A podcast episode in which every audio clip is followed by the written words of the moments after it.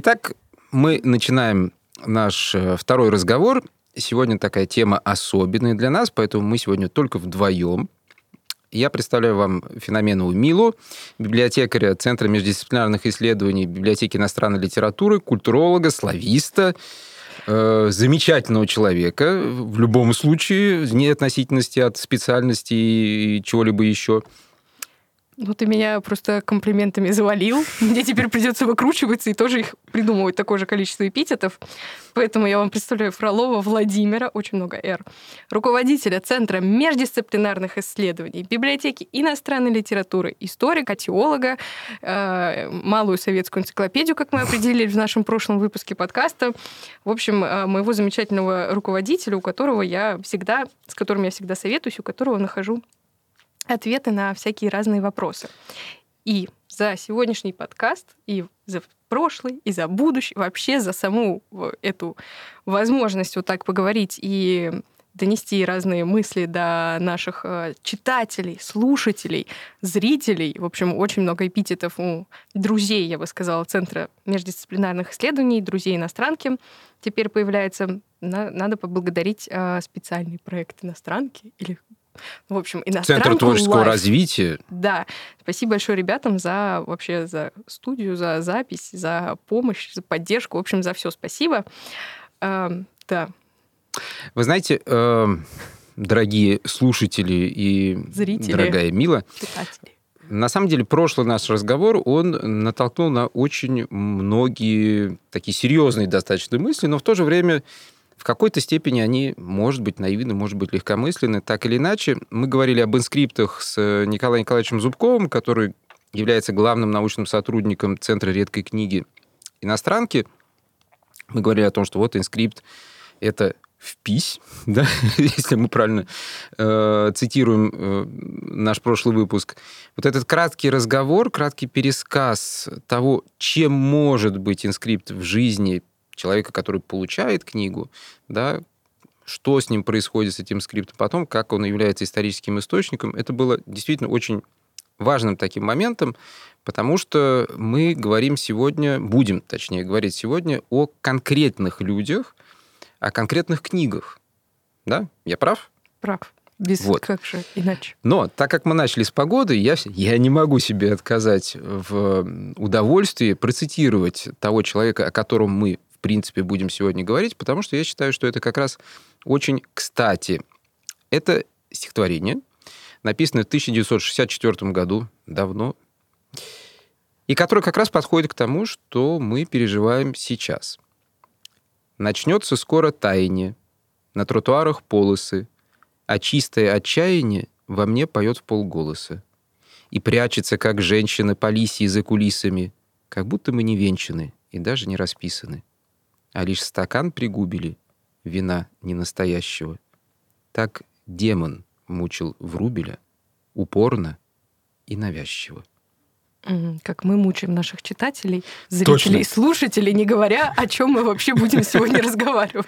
Так о чем же мы сегодня будем разговаривать? Очень хороший вопрос. Сегодня мы, э, столько раз говорив про Вячеслава Селча Иванова, научный зал, Центр междисциплинарных исследований, какая-то выставка, все в прошлом подкасте мелькало.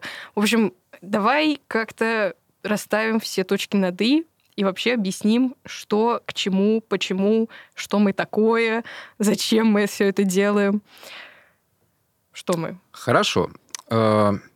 Надо тогда начать с того, что мы называемся действительно Центром междисциплинарных исследований, но у нас есть второе название, которое уже бутует, может быть, даже больше, чем э, первое и основное. Это то, что наш зал, в котором расположен центр, называется научным залом имени Вячеслава Всеволодовича Иванова. Да. И это связано с тем фактом, что после кончины Вячеслава Всеволодовича в 2017 году э, Светлана Леонидовна Иванова, э, вдова Вячеслава Всеволодовича, решает передать в библиотеку э, иностранной литературы московскую коллекцию книг из квартиры московской, из Переделкинского дома Вячеслава Всеволодовича. Это где-то приблизительно около 12 тысяч Единиц единиц хранения. хранения, что представляет собой, конечно, для личной коллекции такой хороший фонд. И естественно, что это является основным источником э, не только жизни Центра междисциплинарных исследований, но и в том числе исследований, которые можно вести на этом фонде. В этом фонде, если сразу сказать о том, что у нас есть инскрипты разных совершенно людей, где-то приблизительно ну, между двумя и тремя тысячами инскриптов. Да, то да? есть это... Да, да, да. Ты это думаешь, большой... у нас реально столько У нас действительно столько много инскриптов, но включая туда в том числе те самые авторефераты и все остальное, да, о чем мы угу. говорили в прошлый раз с Николаем Николаевичем. То есть книг как таковых, конечно, не столько с инскриптами. Угу. Но где-то вот именно книг, таких больших, толстых, вот как да, мы имеем ну, здесь на столе. 200, 250, больше, я бы сказала. Больше, больше, больше. Может, 300? Около 500 где-то. Ты думаешь? Да, ну, раз руководитель так говорит, ну, не могу. Я могу ошибаться. Нет, да? но То на самом это... деле мы ведем большую работу. Это очень большая кропотливая работа, с которой нам помогают, э, например, наши практиканты. Мы сами стараемся как-то с этим работать, потому что действительно, чтобы э, понять вот э, все книги в коллекции, поскольку это личная коллекция, они, как я люблю говорить, они живые. То есть это не просто их купили, в библиотеку привезли, они стоят, и с библиотечными книгами тоже работают, у них своя судьба, своя жизнь, но она совершенно иная, нежели чем у книги домашней, потому что домашняя книга эм, как сам писал Вячеслав Всеволодович, он с ними активно работал, он э, подчеркивал их, э, ну, не, не книги, а какие-то слова в книгах. Нет, книги он тоже подчеркивал. Да, да книги подчеркивал. То есть э, он активно работал со своей литературой, э, ему ее дарили, и как раз вот о чем мы говорили, инскрипты — это дарственная надпись на книге в том числе. Ему дарили, оставляли там подписи. Э, как и любой живой человек, Вячеслав Всеволодович оставлял какие-то закладки в своих книгах, э, и это не, не были просто закладки, которые ну вот, как у нас можно в нашем магазине сувенирном купить, замечательные закладки иностранки, это были, это были какие-то фантики, фотографии, билет в Югославию на самолет. Даже э, самое интересное, есть такая закладка, которую недавно тоже я заметил. Э, ну, мы скажем о том, что Вячеслав Селович работал, к примеру, в группе машин по изучению, формированию машинного перевода, да, да и, соответственно, там вот есть эти перфокарты, да, с дырочками, которые да, да, да, соответствуют да, да. тем самым первым э, компьютерам. Но еще есть, так как параллельно центр занимается все-таки не только коллекцией Вячеслава Всеволодовича, но и собственными какими-то исследованиями, и формирует собственный фонд, связанный там с новой гуманитаристикой, с визуальными исследованиями, с аудиоисследованиями и так далее, то у нас есть еще и э, параллельно такая тоже миссия в каком-то смысле. Мы, к примеру, начинаем раскрывать архивы иностранки, и вот сейчас идет такой большой-большой, начинает такой большой-большой проект по раскрытию архивов, связанных с европейским сопротивлением. Угу. И интересная вещь, то, что европейское сопротивление, французское сопротивление родилось в Музее человека. Угу. И у нас есть закладка из э, книг Вячеслава Селовича, который как раз входной билет в музей человека. Да? Ого. То есть какие-то вот такие вот... интертекстуальность да, жизни, да, как я да, люблю говорить. Да, да. Э, Все связано со всем, и мы об этом еще сегодня поговорим про то, что ты называешь одно место или одну фамилию, потом оказывается, что совершенно другой человек связан с тем же самым местом или с той же самой фамилией. И эти связи, они удивительные и очень интересные и показывают нам историю 20 века, даже 19-го, начала 21-го. И, собственно говоря, что нам помогает эти связи увидеть? Ну, это в том числе инскрипты как раз. Правильно. Поэтому сегодня... И другие маргиналии. И другие маргиналии. О них еще ой, об этих маргиналиях как раз, о закладках, пометках, вот обо всем этом, с чем мы очень долго и кропотливо работаем, потому что это колоссальная работа. 12 тысяч единиц хранения — это не шутки, еще раз повторяю. Да, мы с этим работаем, мы об этом еще поговорим, но сегодня наш подкаст, вот мы подошли к этой главной мысли, мы посвящаем тому, что инскрипты из коллекции книг Вячеслава Всеволодовича Иванова говорят нам о нем, о его семье, о его друзьях, а может быть и не только о них. Да, там круг общения вырисовывается крайне богатый. И здесь, наверное, ну, можно сказать о том, что вообще Вячеслав Селович э, это человек века, скажем так, да, это действительно прямая связь между веком серебряным русской угу. культуры и современностью. Потому что тот уровень общения, те связи, которые существовали вот э, в среде, в которой вращался, скажем так, даже маленький Кома Иванов, мы сейчас скажем, почему Кома, э, они говорят о том, что действительно таких людей, которые могли бы связывать вот начало 20 века русской культуры, еще даже какие-то дореволюционные э, вещи, с тем, что происходило позже. И вот эта вся связь культур различных совершенно, она воплощается в фигуре одного человека фактически, который не застал Серебряного века сам по себе, но он был человеком в каком-то смысле Серебряного века, вот этим мостом, который переходит туда. И сразу здесь можно сказать о том, что мы не претендуем заранее сразу на берегу об этом говорим, о том, что мы не претендуем на то, что э, мы расскажем все о Вячеславе Селовиче, что мы прям специалисты по биографии Вячеслава Селовича и его семьи. Нет. Это просто те люди, с которыми мы живем, фактически, ну, фактически ежедневно. да, приходим, и вот да, эти и книги приходим, с инскриптами. И, здрасте, и... Вячеслав Селович, здрасте, там, Всеволод Вячеславович, Тамара закрываю... Владимировна зал закрываю, говорю, спокойной ночи, книжки мои хорошие, дорогие, пожалуйста, до завтра. И Нет. я бы хотел просто посоветовать тоже нашим слушателям, благо эта книга доступна и, в принципе, почти во всех магазинах, пока еще есть. Был когда-то Елена Якович снят фильм, такой большой разговор с Вячеславом Селовичем, который вышел в качестве не только фильма, но и книги. Книга это называется «И Бог ночует между строк». И это действительно вот история жизни Вячеслава Всеволодовича и его размышления. Она действительно является таким очень хорошим вводным, и не только вводным, но и подводным, скажем так, текстом ко всему тому, о чем можно узнать э, даже просто из интервью Вячеслава Всеволодовича время от времени. Mm-hmm. Но мне кажется, надо что-то все-таки обозначить какие-то рамки семьи. Ну, да, давай, говорим, да, семья, давай начнем семья. с того, что вообще Вячеслав Всеволодович Иванов Обычно его имя сокращается как Вяч Иванов. Это очень Есть важно. Такой, да. Потому что, э, во-первых, его отца звали Всеволод Вячеславович. Угу. Есть еще просто Вячеслав Иванов, который, который никакого никак отношения с ним не да. связан. Да, и чтобы вот не путаться, наш дорогой любимый Вячеслав Всеволодович, он всегда Вяч ВС. Он родился 21 августа 1929 года, поэтому почему мы говорим, что Серебряный век он уже не застал. И умер он 7 октября 2017 года в Лос-Анджелесе. То есть это вообще, ну, вот пять лет с половиной прошло с момента его кончины. Да. Совсем немного. То есть Вячеслав Всеволодович застал 21 век, он застал его в добром здравии, который он до конца своих дней сохранял. И, и тоже про 20, первый век и писал, и говорил, и про его культуру. Вот, поэтому это действительно человек, который застал колоссально много событий в своей жизни, а, и жизнь у него была очень интересная. Но, да, давай начнем говорить про его, конечно же, родителей. Да, конечно.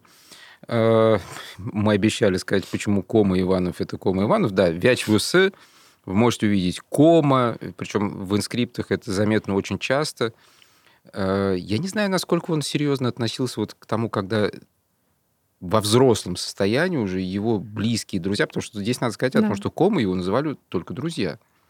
Да, это не было таким э, распространенным очень широко явлением, хотя все знали, что так его э, называют. Ну, мне кажется, он же, видимо, друзьям так рано или поздно представлялся комой, даже несмотря... Он ну, не... У него это есть, о том, что да? он не представлялся так. Они просто переходили в какой-то момент? В какой-то момент, да.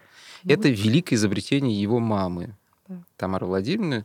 Да, и вот это есть, эта фраза, кстати, в одном из интервью Вячеслава Селовича о том, что я с детства был... Шарообразен. Вот. Это гениальное совершенно представление. Вообще Вячеслав Селович, он настолько афористичен иногда ну, да. в своих каких-то определениях, которые действительно создают некий такой ну, него... японский сад, скажем да. так, да, вот ты идешь по нему и смотришь, там вот все в гармонии находится. У него действительно это есть. Да. И кома действительно это вот, потому что как представлял всегда, что он такой комочек. Ну, у него Вот голова круглая. Голова будем честны. круглая, он был достаточно плотным э, Да. в детстве, да, и об этом, кстати, будет вопрос, когда он встретится с Корнеем Ивановичем Чуковским, да, там вот это вот будет, он обозначает эту плотность свою. Но перед этим действительно есть его родители. Есть Всеволод Вячеславович Иванов. Иванов, да, и Тамара Владимировна, урожденная Каширина. Каширина, да, и Да. Иванова. Это большая история. Почему это большая история? Расскажи ее мне. Я иногда сама не все знаю. э, действительно, ну, как сказать, во-первых, сразу надо себя поставить э, в место, действия. По большей части это Переделкино. И здесь надо сказать сразу о том, что Переделкинский вот этот вот городок писателей, да, поселок писателей, он основан, ну, относительно поздно после революции, да, то есть это писательские дачи уже Союза писателей фактически основаны, то есть это где-то 34-35 год.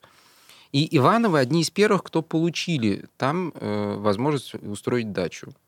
То есть это одна из самых старейших семей Переделкина, которые фактически на всем протяжении существования писательского городка, они там присутствуют. Мгм. Да. Э, Во-вторых, это э, Москва, писательский дом, да, и там Лаврушинский переулок. Э, То есть это действительно такая эм, среда, которая очень специфична для этого Мгм. времени. И так как родители имеют тоже творческую биографию, то получается, что мы сталкиваемся с таким, может быть, явлением тоже, которое, э, ну, было очень ярким в 20-е, 30-е, 40-е годы. В 40-е меньше, но в 20-е, 30-е оно выстреливало очень сильно. И, в принципе, достаточно большое количество семей в этот период, они приблизительно имели общие какие-то моменты, общие связи общее представление о действительности. Всеволод Вячеславович родился в 1895 году, да, папа, Да. и он родился в том регионе, который сегодня принято называть Казахстаном. Да, на тот момент это не был Казахстан, тогда его называли почему-то Киргизстаном, но так или иначе, это генерал-губернаторство, степное так называемое генерал-губернаторство. Всеволод Вячеславович один из самых, на мой взгляд, недооцененных писателей советского периода. Ну, тут надо сказать тоже о том, что э, большая часть его текстов был ну, действительно таких очень крупных, серьезных, очень красивых э, текстов были опубликованы уже после кончины Да, Всеволода да. Вячеславовича, даже после завершения Советского Союза фактически. И Тамара Владимировна Иванова, она как раз приложила очень много сил для того, чтобы эти тексты появились. Он, э, Всеволод Вячеславович, он, в принципе, скорее начинал как журналист, точнее, начинал он как там наборщик э, в типографии, до этого были еще что-то. Человек, который сумел во время гражданской войны оказаться с двух сторон. Мгм. Да, потому что он был сначала у красных, потом он был в колчаковском, э, скажем так, окружении, потом он снова стал у красных. Это перипетии очень э, долго объяснять, как это все происходило. Но так или иначе, он стал известен благодаря тому, что его заметил, э, ну, выделил, скажем так, Алексей Максимович Горький. Горький, да, или Максим Горький, Алексей Максимович Пешков и так далее. Когда Иванов появляется, когда он фактически спасен тем, что его вызывают э, в Петроград, э, приезжает туда, кстати, в одной шубе, да, и вот он появляется э, в этом писательском обществе и встречает там впервые молодого Федина, если не ошибаюсь, и Федин ему предлагает, ну ты что это такое, ты без штанов вообще, без всего, просто человек в шубе и в ботинках, да. И Ну, вот он так вот. ему э, предлагает, у меня, говорит, есть двое, две пары штанов, я, говорит, одни сейчас на мне, а вторые я тебе даю. И вот Федин ему отдает э, свои вторые штаны, и потом Иванов, э, Всеволод Вячеславович, э, много лет спустя он будет говорить о том, что я сохранил вот эту привязанность к Константину Федину, э, в том числе из-за того, что вот человек, который мог ничего не дать, Ну да. но дал. да. Это И, соответственно, когда Всеволод Вячеславович приезжает в в Петроград, и потом будет позже переезд в Москву, связанный там с различными вещами, он попадает в такую, такой круг общения, которую принято называть э, кружком или как-то обществом Серпионовы братья. Угу. И вот Серпионовы братья — это достаточно специфичный круг, потому что вроде бы это не футуристы, это, это отдельное какое-то существование, э, и в нем он встречает тех людей, которые определяют во многом его круг общения. Это Виктор Шкловский, угу. да, это Есенин, с которым он будет очень дружен, Э, позже будут какие-то другие связи. Кто-то будет примыкать к Серпионовым братьям, кто-то будет, наоборот, уходить из этого круга. Но это такая отдельная история. Так или иначе, можно сказать о том, что Иванов постепенно приобретает известность, сначала с малой прозой, с рассказами. Потом у него будет его бронепоезд, этот э, знаменитое произведение. Да, да, это, наверное, самое его знаменитое произведение. Да, но, к сожалению, это то произведение, которое э, как бы остановит. Угу. Да, потому что э, у Вячеслава Всеволодовича в воспоминаниях это как раз есть, о том, и в дневниках э, Всеволода Вячеславовича это проскальзывает, э, о том, что он будет обласкан в определенный момент советской властью, это приведет к тому, что он займет определенные посты тоже в Союзе писателей на какое-то время. А, его будут приглашать на ближнюю дачу к Иосифу Виссарионовичу, да? Ну да. Но там возникнет э, некий конфликт. Да, вроде. Потому что есть воспоминания. Знал ли ты о том, что Всеволод Вячеславович Иванович не только пил с Иосифом Виссарионовичем, тот ему дарил за его произведение бутылку красного вина, да, с грузинским акцентом. Э, Ты Но... осторожнее. Да, надо быть осторожным. И э, другое то, что он как-то обмолвился о том, что он, наверное, был единственным человеком, который купался в пруду на ближней даче с Иосифом Виссарионовичем. Соответственно, это один из редких людей, который видел Сталина голым. Да, то есть, ну, обнаженным. Замечательный исторический факт звучит в нашей студии. Ну, так оно есть, да, то есть это действительно вот близость была. Но в какой-то момент что-то происходит, э, и происходит конкретная вещь, то, что э, Сталин, как обычно, он читал почти все, что ему присылали, и, э, соответственно, он прочел какое-то произведение Всеволода Вячеславовича. Я не помню, к сожалению, этого рассказа. Рассказ очень... Название рассказа. Рассказ очень страшный угу. потому что э, нужно было Всеволоду Вячеславовичу описать э, вот этот опыт гражданской в Сибири. Там какие-то совершенно ужасные вещи происходят. Да, это описание убийств. И Сталин захотел написать предисловие к этому рассказу, на что э, Всеволод Вячеславович, не подумав, видимо, или как-то, может быть, подумав, все-таки ответил о том, что я не нуждаюсь в предисловии. Угу. Ну, что-то вроде этого. И в конце концов получается так, что позже это выходит боком в каком-то смысле. Ну, могло выйти и хуже. Могло выйти и хуже, но не коснулось, по крайней да. мере. Да? Это действительно счастье того, что так это не коснулось, и так или иначе он все-таки Всеволод Вячеславович остался, по крайней мере, хотя бы его бронепоезд, он постоянно где-то появлялся. И некоторые пьесы, да, там какие-то другие малые произведения, что-то еще. Но вот того, что Всеволод Вячеславович писал в стол, советский народ, конечно, не увидел. И это очень жаль, потому что это человек, который был настолько всесторонне и образован, само, ну, частично самоучка, конечно, да, но интересы во всем, от физики до лирики, да, то есть это действительно было огромное такое. Ну да, ну как же Вячеслав Селович пишет как раз в своих воспоминаниях, что отец был именно библиофилом. То есть если да. Вячеслав Селович, у него была просто вот эта научная библиотека, в которой он собирал труды, с которыми он работал, то именно Всеволод Вячеславович, он был библиофилом, он собирал эти огромные коллекции редчайших изданий по совершенно редким темам, и там часть сгорела, часть они были вынуждены уже продавать, mm-hmm. чтобы находить какие-то деньги к существованию уже в те же 30-е года, 40-е наверное, тоже. И тут, конечно, жаль, что эта коллекция так или иначе пропала, потому что, во-первых, она тоже показывала его широчайший круг интересов, а во-вторых, это были просто уникальные источники. Да. Да, и, но не все даже просто сохранились чисто физически. И Всеволод Вячеславович, кстати, был человеком, который очень увлекался Востоком. Мгм. Да, причем именно тибетским Востоком, такой вот этот интерес к буддизму, к Тибету, э, там, общение с Рерихом, вот это вот все, оно эм, заложило, возможно, тоже интерес э, Вячеслава Всеволодовича к определенному Востоку, более древнему, более переднему, скажем так, да, потому что хетский язык это все-таки не Тибет, но так или иначе это действительно вот интерес ко всему, ко всему. Вот все, что окружает, этот интерес, который был э, у Всеволода Вячеславовича. Тут тоже стоит, наверное, сказать о том, что Всеволод Вячеславович один из тех людей, который написал в своей жизни антиутопию. Мгм.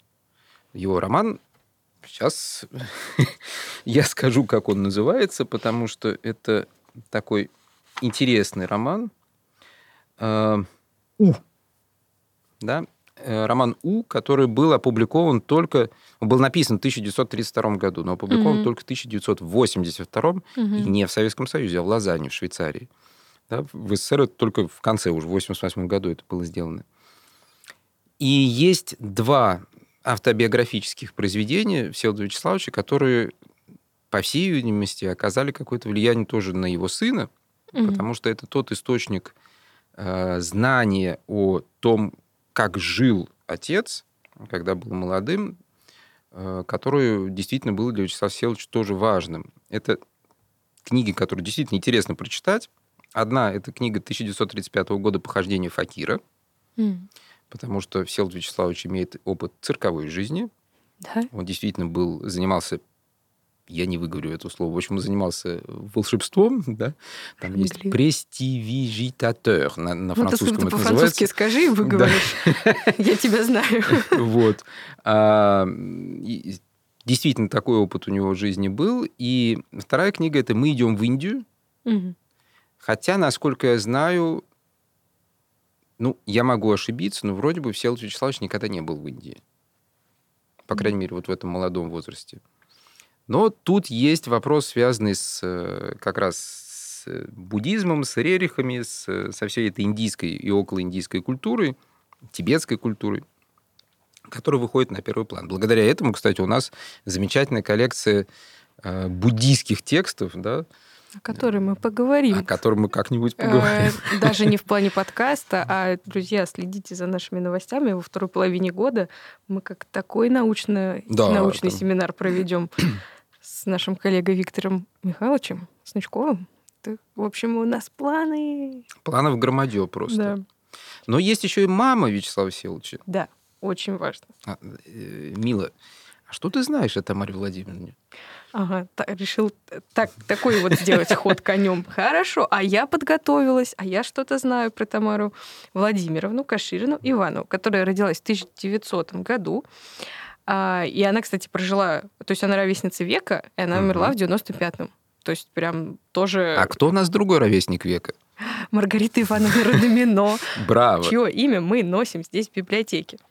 Но от ровесница следующего века это уже я. Да, Тамара Владимировна Иванова, она вообще была актрисой, а, и училась она у э, Всеволода Мильевича. да, Мирхольда, и потом же она у него и участвовала как актриса. Ее первым мужем был Исаак Бабель. Ну, гражданским Ну, мужем. ну, да? неважно, она же сына от него родила. Родила. Родила. А разве что... Ну, да, ну да. вот, так что Да. у Вячеслава Всеволодовича Иванова у него сводный брат, старший. Михаил, он сын Исаака Бабеля. Да. Вот опять же просто про вот эти вот литературно-интеллигентные связи, Ну, вот вопрос. не совсем а, очевидные. Я бы сказал, совсем не очевидные, но они на самом деле есть, эти связи, потому что, как сказать, насколько можно судить из интервью Вячеслава Всеволодовича, и, потому что вряд ли я не видел, чтобы э, Тамара Владимировна об этом говорила, э, Всеволод Вячеславович ревновал. Да, у него было такое. К Бабелю? Да, у него было это о том, что даже после того, как... Во-первых, для него Тамара Владимировна все-таки третья жена. А, да, точно. Там же этих браков, ой, не да, счесть. поэтому, но это действительно был брак по любви. Да, они же, ну, и прожили они, Они потом прожили вместе долго, да. до конца, до конца смерти, жизни Всеволода Всеволода Вячеславовича, и потом Тамара Владимировна, как ты уже говорил, положила э, все свои силы для продвижения его творчества, для публикации его работ. Поэтому действительно была любовь крепкая и счастливая, и которую они как раз на Вячеслава Всеволодовича, по-моему, вот от всей Да, души да, они да, действительно да. своего ребенка очень любили, они в него вкладывались. И вот, э, да, Но Тамара Владимировна еще была э, дополнение к этому. Она фактически являлась почти секретарем Всеволода Вячеславовича. Мгм. Да? То есть вот этот человек, который даже на фотографиях, которые можно найти э, где-то в интернете, когда вы ищете, Тамара Владимировна Иванова, Всеволод Вячеславович Иванов. И у вас есть много фотографий, на которых Всеволод Вячеславович сидит за печатной машинкой, да, а рядом стоит Тамара Владимировна с текстом. Да, это как я, я сверяю, ес- э, правильно ли ты.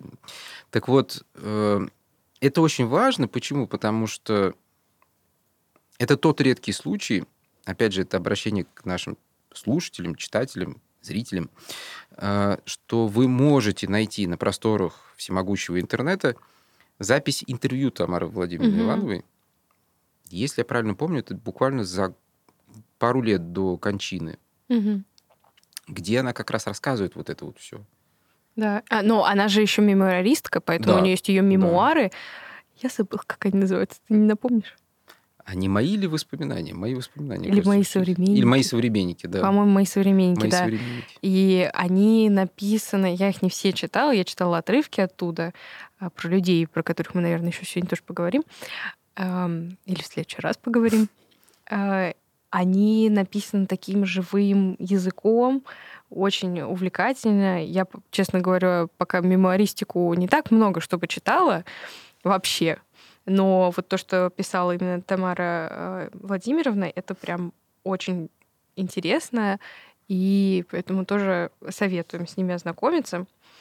Но часть Ну, из них мы сегодня, да, что-то Да, скажем. есть- есть еще такой момент для нас, для иностранки достаточно важный, то, что Тамара Владимировна Да. также занималась переводом. Да. А так она работала где и для чего писала? Для, иностранки. журнала «Иностранная литература». литература. Вот. Вот. Что Большой ты привет, такие глаза Александр... Большой привет Александру Яковлевичу Леверганту. Да. Да, она там публиковала с 61 года свои статьи, а в редакции она работала с 55 по ш- 61 года. А, Как э, говорит мне мое проведенное небольшое биографическое исследование. Да. Есть у нас в коллекции э, интересные книжки, э, которые касаются как раз родителей Вячеслава Всеволодовича. Мгм. да. У нас есть Про серопионовых братьев в книге 2-3 точно. Да, у нас есть автограф, э, по крайней мере, нет, не уверен, не буду говорить. Про, про серебряных братьев, да, есть книги, есте- конечно же, да, но автографы таких военных писателей, потому что Всеволод Вячеславович, как считается, таким э, военным корреспондентом, в Мгм. каком-то смысле, потому что он действительно этим занимался. Э, Есть воспоминания, точнее, не воспоминания, а мемуары или представления художественной литературы э, бывших генералов, которые вот они там писали, там Мгм. что-то с посвящением Всеволоду Вячеславовичу, дорогому, дорожайшему, там все вот это, э, майский тот же самый сделает.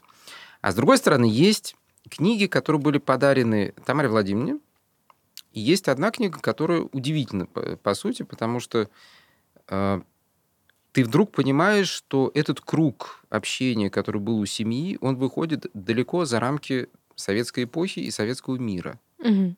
Потому что есть такая французская писательница, которую зовут для читателей Натали Сарот. Мгм. Натали Сарот, на самом деле, это почти псевдоним. Это Наташа, да, она э, русского происхождения писательница. Это так же, как ну, вот у нас э, есть Питер Устинов, да, который знаменитый актер. Ну, хорошо, он считается англичанином, но на самом деле он не англичанин, он русского происхождения. Так вот, Натали Сарот дарит свою книгу Тамаре Владимировне, где по-русски написано Да. Томи, да, от Наташи. Да, да, да, да. И ты понимаешь, друг, что вот, да, есть какой-то выход на совершенно другой мир, как это случилось, почему это случилось, какая там была связь. К сожалению, до конца нам, по крайней мере, сейчас еще это непонятно, но можно сказать о том, что эти связи выходили действительно за пределы. Друзья, идея для докторской диссертации. О, Цитирую тут уже, тебя да, да, да, да. Это точно Тут идея для вообще, докторской диссертации. Ну, как минимум для биографии, не знаю, кого и какой, для исследования. Вообще, это действительно интересная тема для исследований, потому что устанавливая связи между родственниками, да, вот совмещая этот э, родственный круг, который э, формируется в этой среде, именно в это время, начиная с конца 20-х, заканчивая там 60-ми, 70 скорее 60-ми годами, Мгм. мы можем проследить действительно историю всей русской литературы. Да. Потому что мы видим здесь и присутствие переводчиков, и присутствие писателей первой волны, да, начиная там от того же Маяковского, Горького, Есенина и так далее. Писатели второй волны, которые приходят с 30-ми, 40-ми годами. Сложно сказать, были ли знакомы, к примеру, Евгений Шварц и, и Всеволод Иванов. Я не знаю. Меня- я не занимался тем, чтобы посмотреть это. Но, по крайней мере, мы знаем точно, что Пастернаки, Да. соседи по даче да. Ивановых э, были вхожи в дома Они не друг то, что были вхожи. Кто Борису Пастернаку сказал, что он получил Нобелевскую премию? Всеволод Вячеславович. Нет. Вячеслав Всеволодович? Тамара Владимировна. Тамара Владимировна? Тамара Владимировна, пока там Всеволод Вячеславович халат надевала, она уже его схватила, побежала в дверь, постучалась, сказала. У нее это есть воспоминания. Ну, я, может, тут немножко... Но здесь Да. есть еще один такой момент, который связан действительно с тем, что Всеволод Вячеславович всегда, мне кажется, э, это было так, о том, что Борис Леонидович для него значил очень многое. Да, и они его активно поддерживали. Я действительно, семья его очень активно поддерживала, и был такой момент, то, что когда вот началась травля на Пастернака, Мгм. да, э, со Всеволодом Вячеславовичем случился сердечный криз. Да, Да, то есть это была реакция на происходящее. Он ничего не мог фактически сделать, но вот... Но это сыграло свою роль тоже для Вячеслава Всеволодовича. да. Но говоря о вообще широте этих связей, выходящей за пределы советского круга, мне кажется, мы уже так много сказали про родителей, про них, э, Вячеслав Всеволодович, про них можно, конечно, долго говорить, но надо теперь, мне кажется, О самом? обратить... Ну, о самом... Можно о самом. А я хотела предложить поговорить о его... мо- Моя вторая половина. О его Ага. второй половине и о ее родителях тоже, потому что они Хорошо. очень важны для нашей истории. Но, как скажешь, можем, конечно, обратиться к Вячеславу Всеволодовичу для начала. Нет, ну давай, про- со про старшего поколения. Да, Столько там- говорить придется. о, Ой, там, да. там, ой, мама, это мы, конечно. Дело в том, что э, в какой-то момент Вячеслав Всеволодович уже повзрослевший, ну, нельзя сказать про него проматеревший, но с- с- взрослый человек встречает уже с определенным опытом жизни, э, встречает Светлану, которая Орлова, Да. да, и э, Светлана Леонидовна действительно становится спутником Вячеслава Всеволодовича, и это тоже история Любви. отдельная, да, мы не будем сейчас ее касаться, но э, для нас важно указать о том, что есть э, очень важный момент, который связывает тоже вот такие две семейных истории. С одной стороны, Всеволод Вячеславович и Тамара Владимировна, несмотря на то, что есть вот это вот писание в стол, э, что какие-то вещи, которые остаются недосказанными со стороны именно писателей, Мгм. недооцененными, с другой стороны, это все-таки достаточно, ну, подобные же истории могли случиться, с, в принципе, с почти всеми советскими писателями этой эпохи. А с другой стороны, есть э, Раиса Давыдовна Орлова Мгм. и Лев Зинович Копелев. Да. Да. Причем, если Раиса Давыдовна – это мама Светланы Леонидовны, но вы слышите о том, что раз она Светлана Леонидовна, то... то она явно не Львовна. Она явно не Львовна, да. А, И вот этот вот момент, он говорит тоже о том, что мы опять вклиниваемся в историю, когда очень сложно проследить, точнее, это легко проследить на бумаге, Но объяснить связи, которые существуют между разными поколениями, разными э, семейными вот этими вот э, переплетениями, их действительно подчас бывает очень тяжело. Да. Ну, давай попробуем Давай разложить попробуем. по факту. Значит, вот у нас у Раисы Давыдовны Орловой родилась дочка от ее мужа Леонида. Не, не- не- ну, Который Ну, не- погиб да, он погиб во время Второй э, мировой войны. буквально э, вот почти сразу после Да, начала. в 1941 году. Ам, у нее родилась от него дочка Светлана. Мгм. Но так бывает, люди разводятся. А, И а, потом у Раисы Давыдовны был еще один Да. еще одна дочка, Мария Борисовна. Нет? Нет, Мария Николаевна. Мария Николаевна, да. Да. Ой, ой, эти мужья, жены, ой. Очень сложно. Но самое главное, кто у нее потом ее третий муж, и тоже с которым она уже дожила до Да. конца жизни. Да, он Да. ее пережил. Ам, тоже вот вот на- находят рано или поздно люди своих людей. Не все Находят. находят. Это обнадеживает. А, И очень рада. Очень весенняя такая. Ну да, 14 февраля был недавно. Скоро весна. Скоро слав- 8 марта, да. Скоро 8 марта, грезы любви, слави, вот это вот все. Ну, и тем такая благодатная, конечно.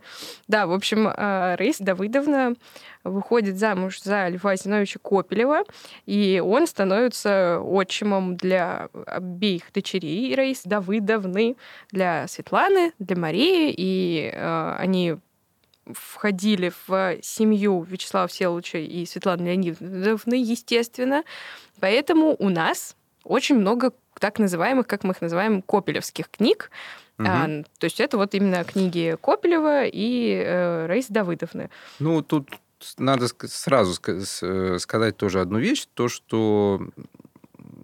Почему я сказал о том, что вот есть как бы не общая, но почти такая общая история для советской литературы в каком-то смысле, связанная с семьей Всеволода Вячеславовича, с судьбой писательской, да, Э, хотя она, естественно, каждый, каждый раз она по-разному преломляется, и абсолютно здесь я не хочу ничего обобщать.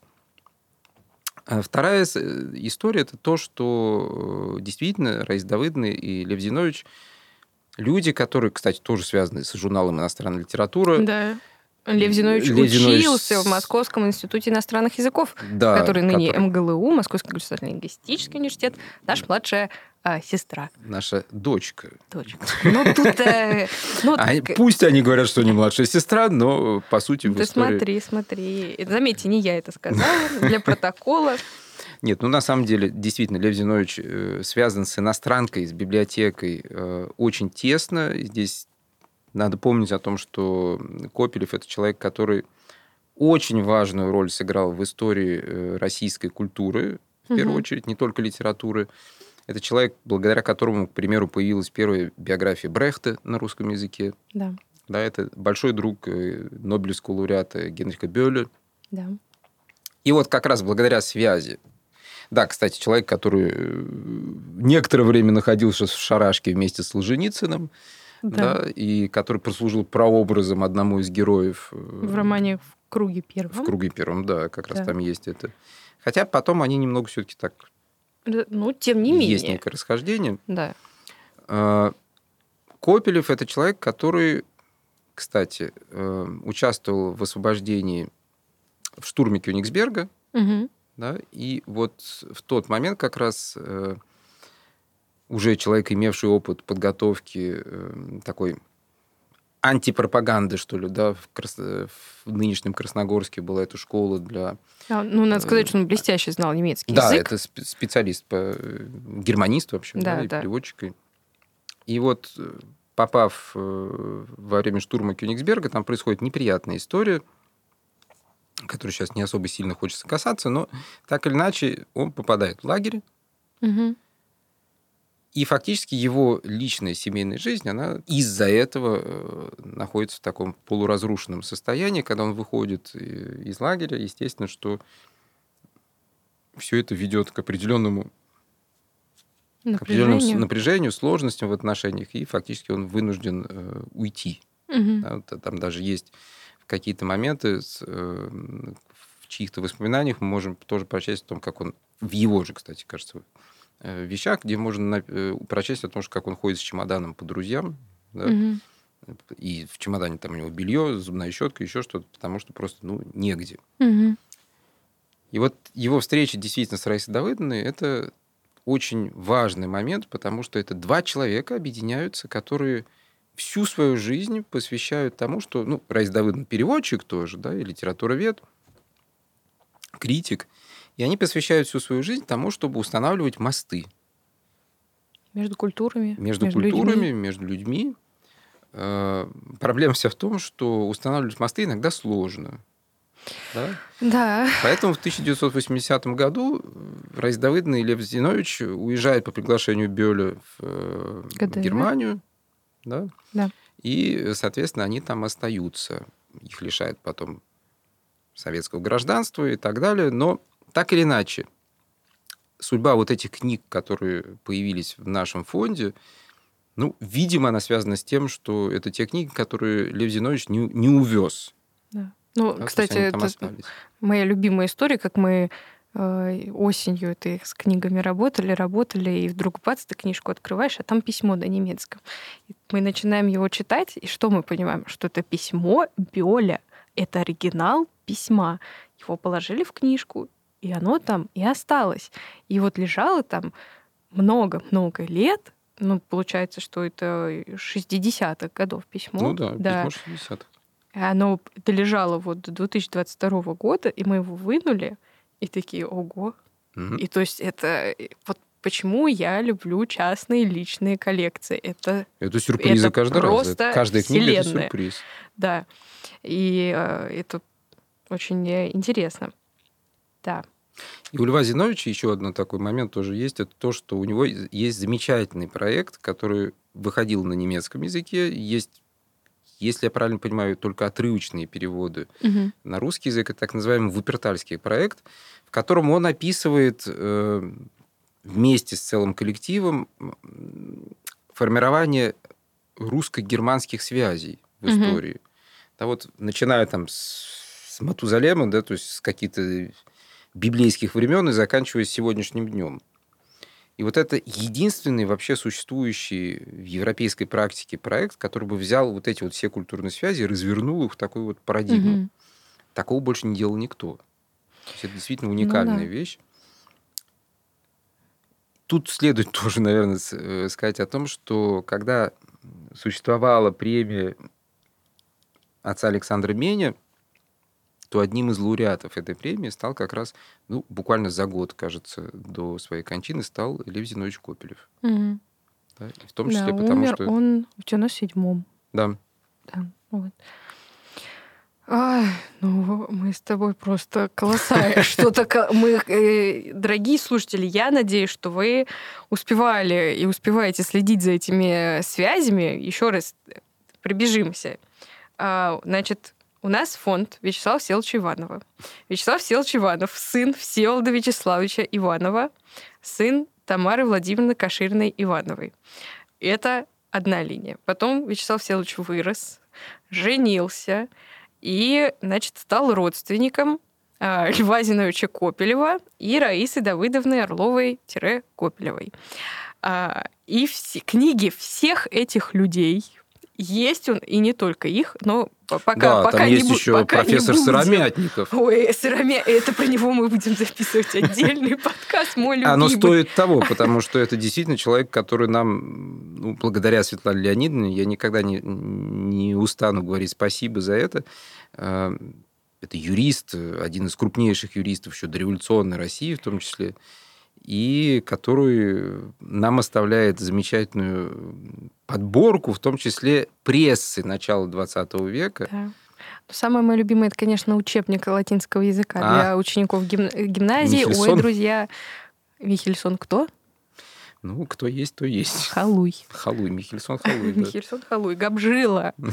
Габжил. Тебе, дорогому мучителю. Это вот, э, дорогие друзья, если вы сейчас прекратили понимать, о чем мы говорим, то вот вам придется за нами следить и ждать этого выпуска про Сыромятникова, чтобы понять, о чем шла речь. А, оно того, как уже сказал э, Володя, стоит. Э, Ну, подожди, подожди с сыромятником. Не надо людей путать, пожалуйста. Мы только вот сказали, что вот у нас есть эти люди, у нас есть их книги. Есть ли у нас их инскрипты? Их или Их. для них? Ну, давай оба А, Их рассмотрим. инскрипты есть, по крайней мере, для Льва Зиновича. Да. От Там. Бёля, опять же. Ну, есть это для, да? Да, а для- Это для Светланы да, да, да, да, да. как раз. А вот их инскрипт у нас точно есть э, инскрипт э, м, Льва Зиновьевича на биографии Брехта, э, который выходил в серии «ЖЗЛ», Мгм. где он как раз, э, эта книга дарится, если я правильно помню, как раз Светлане и... э, Я сейчас, к сожалению, не помню. Она на выставке будет? Или... Она будет на выставке, Вот, друзья, да. приходите на выставку. Она будет на выставке. Есть инскрипт точно Тамары Владимировны, Мгм. который дарит не только своему сыну, Ну и внуку. но и внуку отдельно свои Лёне воспоминания. Иванову, Да, Леониду Леониду Иванову. Вячеславовичу. Да, о нем мы тоже еще когда-нибудь поговорим.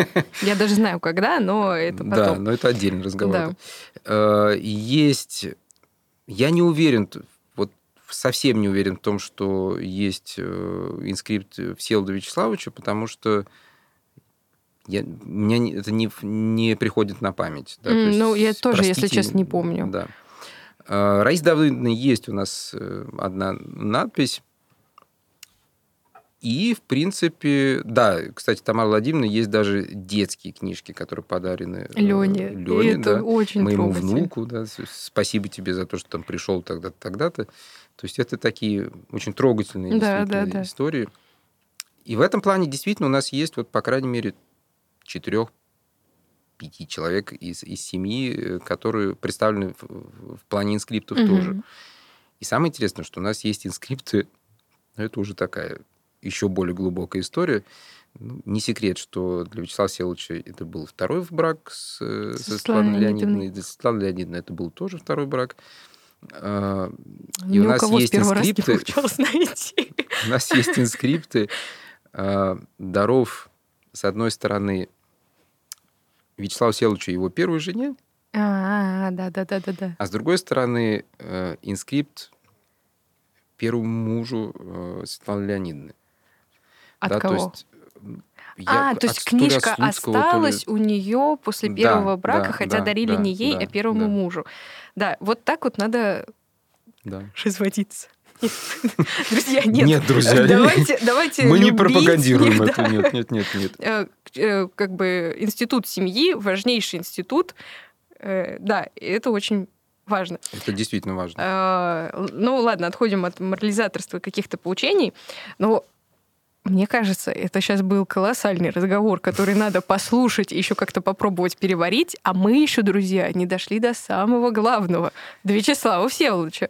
Да, ну вот но- как раз с него и начнем. Ну, в следующий раз. Да, и про него, и про его детство, и юность, и зрелость, и вообще... И да, круг общения. и круг там, да. общения, да.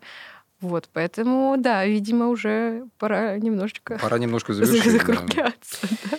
Итак, друзья, если вы думали, что библиотекарям не о чем говорить, то, надеюсь, в этот раз вы поняли, что нам говорить есть о чем. И Ой, самое главное, это- что мы это только подали... начали. Мы только начали, да.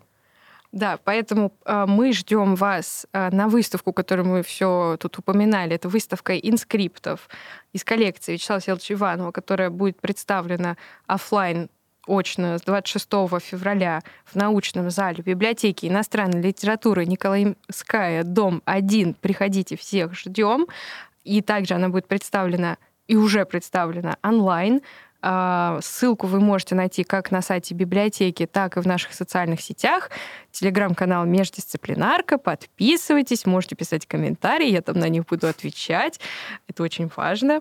Да, приходите на выставку, приходите просто в зал, мы вам все покажем, Все расскажем. расскажем. да. Мы это очень любим делать. А, Ну и получается до следующего раза. Спасибо. До свидания. Спасибо.